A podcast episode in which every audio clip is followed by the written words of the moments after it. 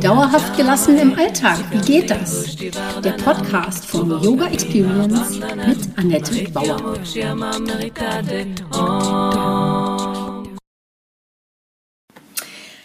Hallöchen, schön, dass du da bist zur 16. Folge meines Podcasts Übergänge. Und das ist eine Miniserie. Wir hatten letzte Woche die Übergänge im Herbst besprochen. Heute geht es um die Yoga-Tipps für den Herbst.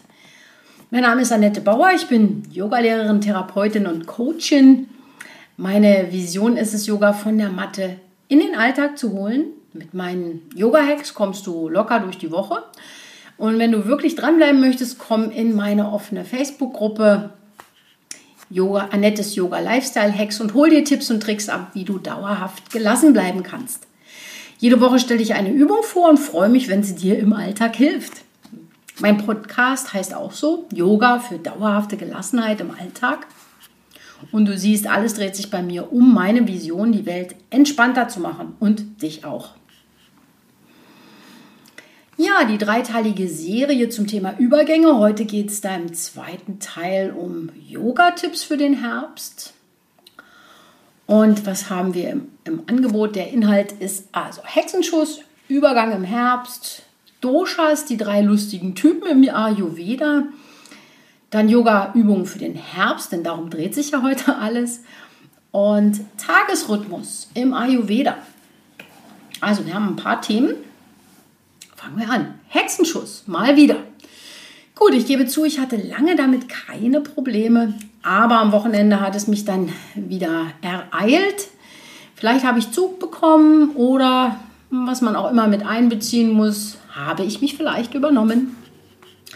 Ich versuche es immer mit Ursachenforschung, damit es mir nicht so schnell wieder passiert. Ich habe das öfter. Und im ja, im letzten halben Jahr habe ich mich wohl weniger bewegt. Ja, ging vielleicht auch allen so. Bei mir waren die Wege zu den Yogakursen weggefallen. Und dann habe ich auch mehr gesessen, um meine Online-Kurse, die Livestreaming-Yoga-Klassen und auch meinen Yoga-Club alles so online an den Start zu bringen. Und da war ich natürlich viel am Rechner. Das hat sich gerecht und ich habe es natürlich wieder übergut machen wollen. Habe ich auch geschafft. aber dann immer zu welchem Preis, ja? Also wenn ich den nächsten Schuss habe, dann war das nicht richtig, dann war das nicht gut. Und es geht ja immer für mich darum, anderen auch beizubringen, auf sich gut zu achten. Und wenn mir dann sowas passiert, ist mir das natürlich, ärgere ich mich natürlich darüber. Ja, und ging dir das vielleicht im Leben auch schon mal so? Du hast endlich Urlaub und wirst dann krank und hast nicht nur sprichwörtlich den dicken Hals. Oder du hast Nacken- oder Kreuzschmerzen, weil du dich übernommen hast. Hast du also versucht, alles selbst zu schultern? Ja, da sind, glaube ich, unser Wortschatz und der Volksmund ganz gut dabei, um zu beschreiben, was wir uns da so selber antun.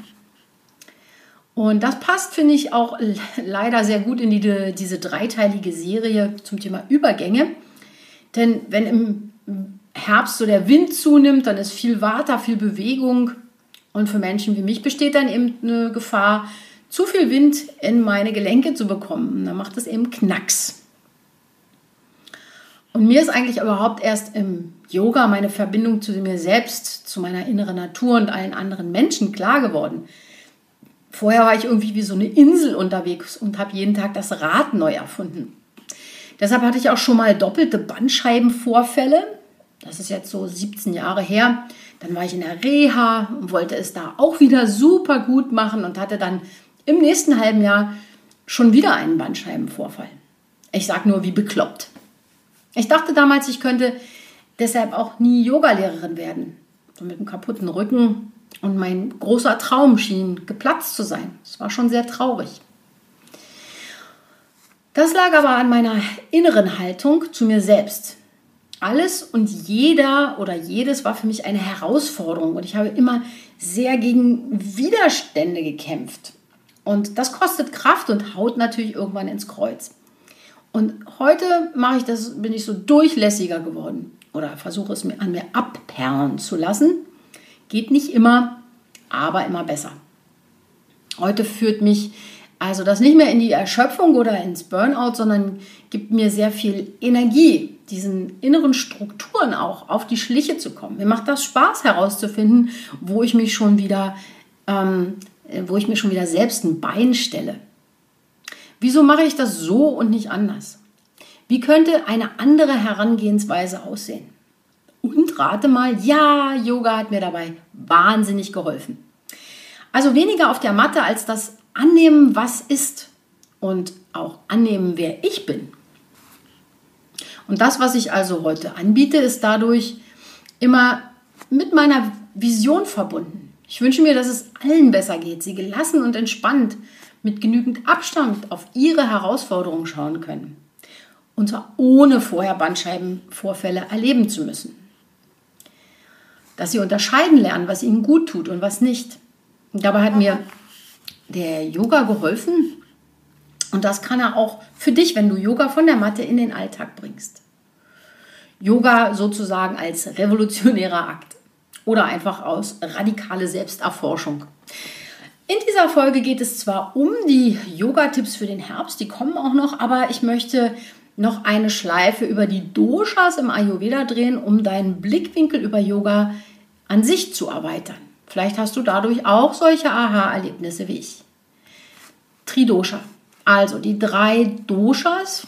Wie du vielleicht weißt, dreht es sich im Ayurveda um diese drei Typen, drei Doshas. Und wenn du davon nichts gehört hast, versuche ich eine sehr vereinfachte, aber hoffentlich für dich verständliche Einführung. Es gibt also diese drei Typen im Ayurveda, das sind Vata, Pitta und Kapha oder Kapha. Vata ist das Bewegungsprinzip und im besten Sinne ist es kreativ. Wenn Vata aus dem Ruder läuft, hast du es mit, hast du es mit äh, wechselnden Schmerzen in den Gelenken, also im Bewegungsapparat zu tun. Es ist ja das Bewegungsprinzip. Auf anderen Ebenen, vielleicht hast du auch Migräne, Schlafstörungen und Regelschmerzen. Also abwechselnd. Also mit Vata ist fast alles möglich, aber eben weil oder gerade sind diese Schmerzen abwechselnd immer mal in einer anderen Körperregion. Pitta wiederum ist das Feuer, die Hitze, die Glut, äh, in der Natur ist es die Sonne und im Körper das Verdauungsfeuer, nennt sich dann Agni. Ein zu viel lässt den Menschen innerlich verbrennen. In extremsten Fällen ist das Ausbrennen, also Burnout. Und also gehören auch Entzündungen dazu. Entzündungen, das Feuer, das sind so Pitta-Erkrankungen. Pittas Verstopf, verstoffwechseln gut, sind so eine Umsetzer, sind Manager-Typen, die dann wenn es zu viel wird, zu viel Feuer oder sie unterzuckert sind, schon mal cholerisch werden können. Ich glaube, davon hatte ich äh, in der letzten Folge etwas erzählt. Kaffer ist Stabilität. Ein Kaffertyp hat ein gutes Gedächtnis, ist ein guter Archivar, ist sehr liebevoll, hält Dinge sozusagen auch zusammen. Also Dinge oder auch die Familie zum Beispiel. Zu viel Kaffer führt aber auch zu Festhalten und also nicht loslassen können. Emotional genauso wie körperlich und deshalb ist Kaffer manchmal nicht nur stabil, sondern korpulent.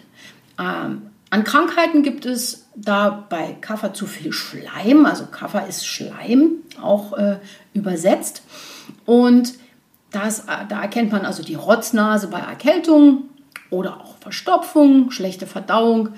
Das kann hingehen bis zu Adipositas oder bis Tumore. Das ist auch ein zu viel an Kaffer, an, an Zellen, ein zu viel eben. Und jeder Mensch hat alle diese Bestandteile äh, und braucht sie auch zu seinem Leben. Also Kaffer ist unser Fundament. Wir bra brauchen das. Und als Typ baut er auf, pflegt und ordnet. Und diese Stabilität brauchen wir zum Beispiel auch, um abends zur Ruhe zu kommen. Und Vata holt uns natürlich auch morgens aus dem Bett. Also hat tolle Ideen, bringt Innovationen, lässt uns neugierig sein, bringt uns in die Bewegung. Und Pitta vermittelt zwischen diesen beiden. Ähm, das Pitta plant und managt sozusagen die Ideen von Vata, die Kreativität und macht sie irgendwie umsetzbar. Und Kapha setzt es dann konkret um. Kapha baut, Kapha baut auf und Pitta vermittelt. Okay, also das mal so zusammengefasst ist jetzt sehr vereinfacht. Wozu brauchen wir das? Für den Herbst. Ja, jetzt kommen wir zu den Yoga-Übungen für den Herbst. Da gibt es Körperbewegungen. Wichtig im Yoga ist aber auch Atem und Klang und der Rhythmus. Bei den Körperbewegungen, was haben wir da? Ähm, wie gesagt, im Herbst ist mehr Wind. Der verstärkt auch nochmal das Verdauungsfeuer. Und um dieses überschüssige Pitta abzubauen, sollten wir durchaus aktiv sein, uns bewegen, Sport treiben. Das darf auch fordernd sein, jetzt mehr als im Sommer. Aber das sollte auf eine gleichmäßigere Art passieren. Also schnelle Sportarten oder Sprints zum Beispiel würden Pitta wieder unnötig aufheizen. Und deshalb ist sowas wie Laufen, Radfahren, Spazieren gehen oder eben Yoga äh, ganz gut, wenn man es gleichmäßig macht. Yoga kann man gut morgens oder abends üben und sollte diesen gleichmäßig meditativen Aspekt betonen. Bei Kaffer ist man zwar schon froh, wenn er überhaupt vor die Tür geht oder sich bewegt, weil er eher so der stabile, gemütliche Typ ist. Bei Vata wiederum, äh, die bewegen sich sowieso, das ist ja, Vata ist ja das Grundprinzip Bewegung. Aber er ist eben sehr beweglich und auch mal hier und da und der braucht auch wiederum gleichmäßige Bewegung, um dabei wiederum in die Ruhe zu kommen. Also Kaffer will man ein bisschen anregen damit, Vata will man damit ein bisschen beruhigen. Yoga hat das alles im Programm. Und auch Pitta braucht eher so das ausgleichende, gleichmäßige Bewegung. Was bieten sich für Yoga-Tipps also für den Herbst an? Natürlich fließende Bewegungen, also Vinyasas. Dann die Sonnengrüße, davon darf man mal ein paar mehr machen, aber bitte gleichmäßig. Für die Stabilität, jetzt bei Vata zum Beispiel, wären Standhaltungen gut. Und ähm, um in, diese, in diesen Ausgleich zu kommen, jetzt zum Beispiel bei Pitta oder Vata, sind Balancehaltungen ganz wichtig, um sie zu zentrieren. Dann der Atem.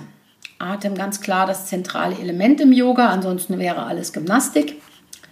Da gibt es einmal jetzt ganz toll die Wechselatmung, also die ist eigentlich immer toll, aber jetzt im Herbst auch noch mal wichtiger. Und dann auch einfach, wenn das jetzt zu komplex ist, schon einfach mal tief ausatmen, ja. Und zu Atem gehört dann eigentlich auch schon direkt die Meditation, Pausen und auch mal die Ruhe im Geiste. Also es ist in Kombination mit Atem oder davon auch losgelöst eine eigenständige Meditation. Für die Balance im Geist haben wir also die Wechselatmung im Angebot. Ähm, es ist ganz wichtig, dass man bei viel Pitta und Vata immer wieder den Ausgleich schafft. Die Wechselatmung kann man mehrmals am Tag machen. Zum Beispiel bei der Arbeit oder großen Herausforderungen kann man sich damit zwischendurch immer wieder runterholen. Und wenn das zum Beispiel am Tag nicht so gut geht, dann aber abends vor dem Zubettgehen ist das eine schlaue Übung. Wie gesagt, wenn das irgendwie schon zu viel ist, dann kann man auch das bewusste tiefe Ausatmen kultivieren und das macht man dann am besten so vier bis acht Mal ganz konzentriert tief ausatmen. Probier es doch einfach mal aus. Vielleicht nicht gerade, wenn du im Auto unterwegs bist oder irgendeine wichtige Maschine steuerst. Ich bin jedenfalls gespannt, was es mit dir macht. Mich holt es immer sehr gut runter, aber ich bin ja auch Gelassenheitsmeisterin. ich zwinker gerade. So. Aus dem Yoga haben wir dann noch die Meditation. Ganz wichtig natürlich. Also wenn du dich sportlich bewegt oder und dein Yoga geübt hast und dann bei der Arbeit vielleicht auch eine Atemübung machst, tust du schon richtig viel für dich. Wenn du das noch toppen willst, setzt du dich für ein paar Minuten hin, machst eine Pause und dann dehnst du diese Pause aus, indem du die Augen schließt und dich auf deinen Atem konzentrierst.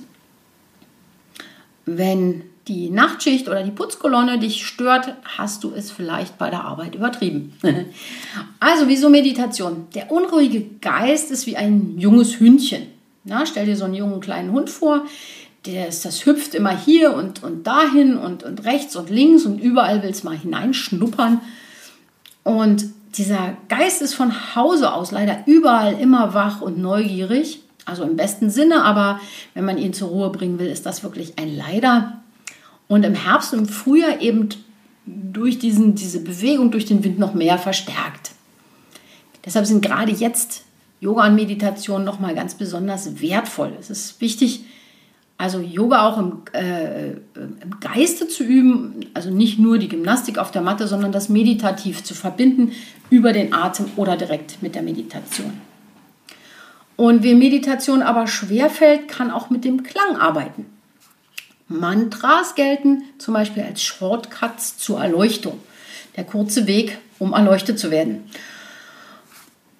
Denn wenn man innerlich äh, oder auch, auch äußerlich laut Mantras tönt, kann man, kann man nicht denken. Also wenn man was singt, kann man nicht denken. Man meditiert sozusagen auf den Klang oder auf die Worte. Und äh, wenn dir das jetzt nicht so, wenn dir das so nicht so liegt, kannst du aber auch ein, auf ein anderes Objekt fokussieren, um dich mit ihm zu verbinden. Und das kann zum Beispiel auch mit einer Kerzenflamme äh, geschehen. Man konzentriert sich auf sie, bis man zu dieser Qualität der Kerzenflamme wird oder bis man dieses Wesen der Kerzenflamme erkennt. Für mich ist das auch schon fortgeschritten. Also wenn du gerade mit Yoga und Meditation anfängst oder es schon eine Weile machst, aber dabei nicht so gute Fortschritte erzielst, dann schlage ich dir vor, auf alle Fälle erstmal mit dem Atem zu beginnen. Bereite dich darauf vor, mach vorher äh, auf der Matte ein paar Übungen und dann probier es einfach mal aus. Wenn es dann besser geht, schließt du eben auch noch ein paar Minuten für die Meditation deine Augen und meditierst auf den Atem. Gut, das waren also erstmal die eigentlichen Yoga-Tipps. Also wie gesagt, ähm, gehören dazu fließende Bewegungen, Sonnengrüße durchaus ähm, auch anregend, fordernd, aber eben gleichmäßig. Dann für Stabilität die Standhaltung und die Balancehaltung, für Zentrierung. Alles in Kombination mit der Atmung und wenn du dann noch etwas mehr machen möchtest, ein paar Minuten meditieren. Wie ordnet man das nun mit ähm, Ayurveda nochmal zusammen, um nochmal zurückzukommen auf diese Dosha-Typen? Ähm, denn zum Thema Rhythmus, zum Tagesrhythmus im Ayurveda, gehört das auch dazu. Also, dass man äh, schaut, wo man da äh, ist und dass man auch ähm, bei den Yoga-Tipps auch Pausen gestaltet. Und Dazu gehört es zum Beispiel zur gleichen Zeit aufzustehen, jeden Tag zur gleichen Zeit, also auch am besten in den anderen Jahreszeiten. Aber jetzt ist es eben sehr wichtig, diese Gleichmäßigkeit zu haben, um auch das als erdende Maßnahme, als beruhigende Maßnahme für diese windige Zeit zu haben. Man steht am besten auch etwas früher auf, um vielleicht ein bisschen mehr Zeit nach dem Zähneputzen zu haben für eine kleine ayurvedische Morgenroutine. Dazu erzähle ich dir aber gerne mehr im nächsten Teil meiner kleinen Miniserie. Der ayurvedische Tagesrhythmus unterteilt sich auch eben in diese drei Typen. Kapha, Pitta und Vata-Zeiten gibt es im Tagesverlauf und von jeder gibt es zwei. Fangen wir frühmorgens an. Da starten wir in eine Kapha-Phase und man sollte sanft in den Tag starten. Und deshalb leicht und warm frühstücken. Beste Zeit ist dafür so gegen 7 Uhr. Und es regt den Stoffwechsel an, womit ja äh, Kaffee ein Problem hat. Und regt auch die Energie auf freundliche Weise an. Da hilft zum Beispiel warmer Porridge mit gedünsteten Früchten. Mittags ist das Verdauungsfeuer am höchsten. Und man sollte zwischen 10 und 14 Uhr die Hauptmahlzeit des Tages zu sich nehmen. Die darf auch etwas deftiger sein. Pitta, wie gesagt, Verdauungsfeuer ist hoch. Rohkost allerdings wird besser im Sommer verdaut. Und äh, Vata und Kaffer verdauen das eh ganz schlecht. Also vielleicht sollte Rohkost da nicht so einen großen Teil in deinem Speiseplan einnehmen und wenn, dann nur um die Mittagszeit. Die ayurvedische Küche ist aber auch reich an Gewürzen. Besonders empfiehlt sie Kurkuma, Koriander, Ingwer und Fenchel. Kurkuma, Koriander, Ingwer und Fenchel für gute Verdauung.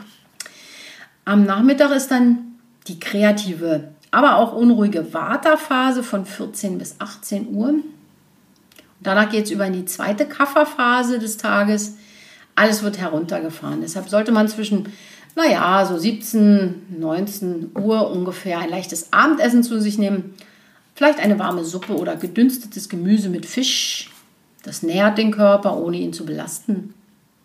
Von Milchprodukten sollte man die Finger lassen, denn sie sind am Abend besonders schlecht zu verdauen und führen auch bei manchen Menschen zu eher unruhigem Schlaf. Also wenn du damit ein Thema hast, lass doch einfach mal die Milchprodukte weg am Abend und spür mal hinein, überprüf das, erforsch das, ob dir das beim Schlaf hilft.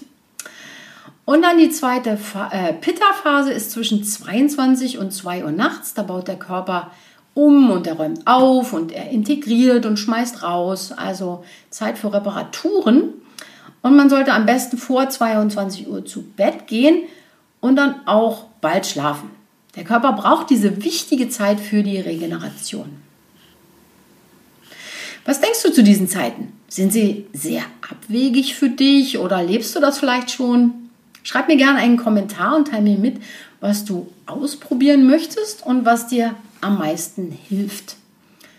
Stell auch gerne deine Fragen im Kommentar oder komm in meine Facebook-Gruppe Annettes Yoga Lifestyle Hacks. Wie gesagt, ist eine offene Gruppe. Sie ist privat, aber also das heißt, du darfst dich da anmelden, wenn du reinkommst, aber sie ist trotzdem offen für jeden.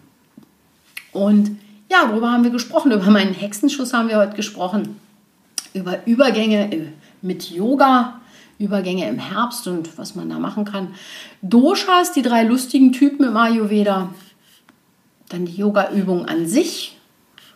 Ähm, das ist auch Atmung und Rhythmus und dann den Tagesrhythmus im Ayurveda. Im dritten und letzten Teil dieser Miniserie schauen wir uns an, was der Ayurveda an Routinen und Tagesabläufen anzubieten hat. Ich wünsche dir eine ganz schöne Zeit, gib auf dich acht und hab noch einen ganz, ganz tollen Tag. Das war Dauerhaft gelassen. Wie geht das? Der Yoga Experience Podcast mit Annette Bauer. Wenn du mehr davon in deinem Alltag einbauen möchtest, abonniere gerne meinen Podcast.